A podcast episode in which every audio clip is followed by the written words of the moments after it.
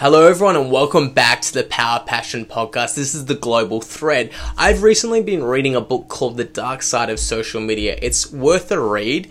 It's edited by Angeline Closey uh, Schnijenbram.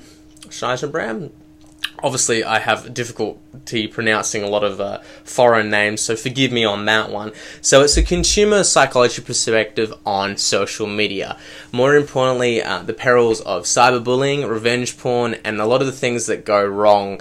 And it's really interesting to see just the things that people already know, typically speaking, in the real world happen to young adolescents, and people in general who are engaging in social media platforms.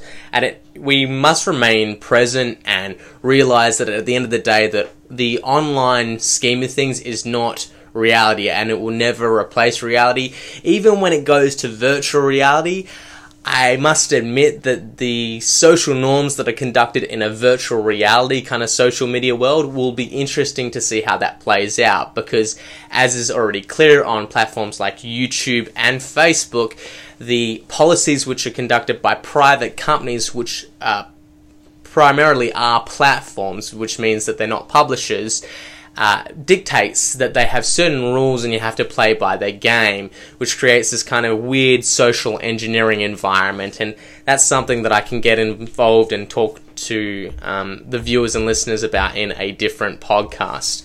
So Eminem earns his 10th straight album um, number one Music to Be Murdered By, the latest album by the 47 year old rapper Eminem, topped the Billboard chart this week after a surprise release, becoming his 10th straight album to debut at number one, the most of all time, one better than Kanye West, who has an active streak of nine. The Eminem album, which dropped without warning on the 17th of January, earned an equivalent of 279,000 units according to Nielsen Music including 117,000 in album sales and 218 million streams. That was a drop from the rapper's 2018 album Kamikaze, which debuted with a total of 434,000 units, including 252,000 sales and 226 million streams. In typical Eminem fashion, Music to Be Murdered By raised eyebrows from some of its lyrical choices, including references to the 2017 mass shooting in Las Vegas in, and the Manchester, England bombing at the Ariana Grande concert. For some, after some backlash, the rapper released a statement explaining that murder has become so commonplace that we are a society obsessed and fascinated by it. I thought, why not make a sport of it and murder over beats? Now, this is a very fascinating take from Eminem here because, typically speaking, it's interesting to see. I don't necessarily agree with Eminem on this one, but when every second show on Netflix focuses on some sort of psychopathic Ted Bundy like uh, lover, uh, it does raise questions on the state of media and film and how it has to, I suppose, shock and, and engage the viewer to make people uh, interested and fascinated by it. So, to a, I suppose, a small extent, I do agree with Eminem that we are in a society which does obsess over uh, this uh, very, very, uh, I suppose, dystopian world where we literally have to uh, shock the viewer in order to gain their attention. He added, This album was not just made for the squeamish. If you're easily offended or unnerved by the, at the screams of bloody murder, this may not be a collection for you. Eminem joined Jay Z, Bruce Springsteen, and the Beatles, Elvis Presley, Barbra Streisand as the only artist with at least 10 number one albums, according to Billboard. This, his big week came amid and on an active number one on the charts, with other debuts to six uh, figure range.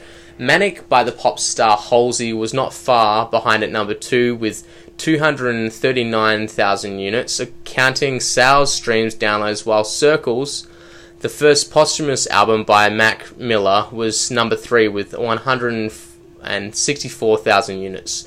The rest of the top five was filled by two rap releases that have continued to stream well, with Roddy Ricch's Please Excuse Me for Being Antisocial at number four with 153 million streams, and Post Malone's Hollywood's Bleeding at number 5 with 53 million. And obviously, Rare by Selena Gomez, uh, last week's number one album on the chart, has been displayed, uh, as what that was displayed um, over the public holiday uh, weekend. It fell to number 6, dropping 66% in its activity in the second week. So it's interesting to see, as depicted by the New York Times in this article, I'll leave a link in the description below for the viewers and listeners, that um, the state of music is is fascinating. Uh, we've obviously got uh, Justin releasing a bit of a a meme of a song in Yummy, and then I suppose transitioning into his documentary series. So I must admit, I, I do think that was a bit of a publicity stunt. I don't actually believe that the pop star released a really bad single intentionally because then I, I, I was listening to a Kehlani collaboration that he did, which was a lot better than the Yummy uh, single that he reduced, uh, produced. So that's neither here nor there. As the global thread continues, taking some notes on this one. So.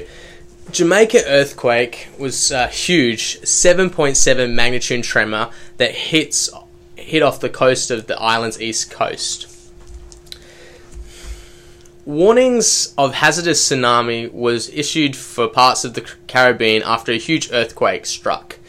The US Geological Survey said the 7.7 magnitude quake hit off the northwest of the coast of Jamaica, prompting the US tsunami warning the center to issue an alert for Jamaica, Cuba, and the Cayman Islands. It was so big that the schools in Jamaica buildings in Miami, 580 miles away, were evacuated. The center of the quake was relatively shallow, 6 miles beneath the surface of the ocean, and prompting tsunami fears.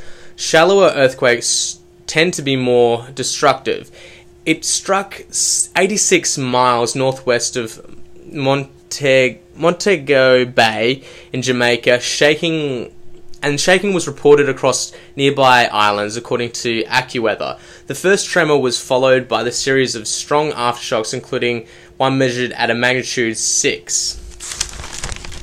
The Pacific Tsunami Warning Center initially warned waves as high as a meter could hit the coast of Belize, Cuba, Honduras, Mexico, Jamaica, and the Cayman Islands, but it issued another message around an hour later saying that the danger had passed.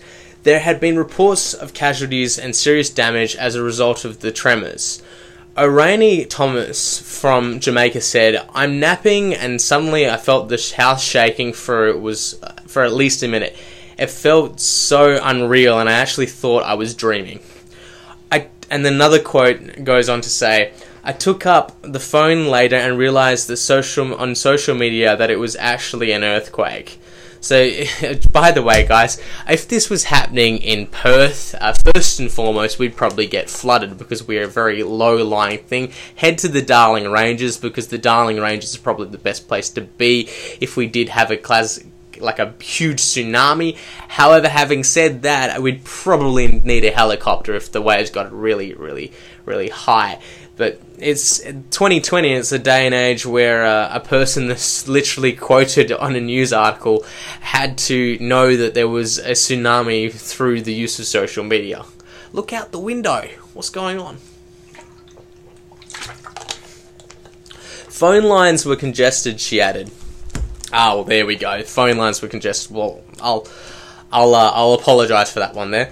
So we've been put on Tsunami Watch, and I'm not sure how to prepare. We've never had something like this. Social media reports, um, obviously, of sinkholes in Grand Cayman Islands were also reported. So it's very fascinating to see the state of things and the world, and obviously it's uh, unfortunate in sport to see that Nick Kyrgios bowed out um, to Rafael Nadal. Now I must admit, Nick Kyrgios, as a sporting athlete, I must say, has come about in leaps and bounds. This is the same tennis athlete that once was seen in an interview saying, "I'd rather play."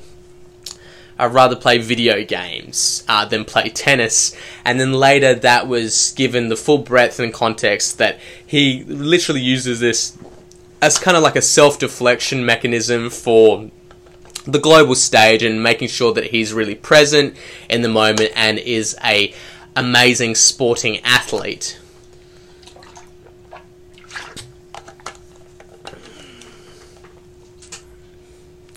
So this was a very short edition of the global thread because I'm going to focus primarily on the trending meme. And the trending meme of this week is going to be, of course, the Dolly Parton meme, which has hit the internet and taken it by storm. And by storm, I mean, I suppose, the boomers, and to, to an extent, I suppose, me as a millennial, probably the only millennial that even cares about the Dolly Parton meme sensation. But I mean, forgive me, I am a person that's uh, started my own meme based social media company. And by the way, I'll leave a link in the description below if you'd like to sign up to that. So take care, guys. Thank you for listening to the Power Passion podcast. It's good afternoon, good evening, and good night, wherever you might be listening to your podcasts around the globe.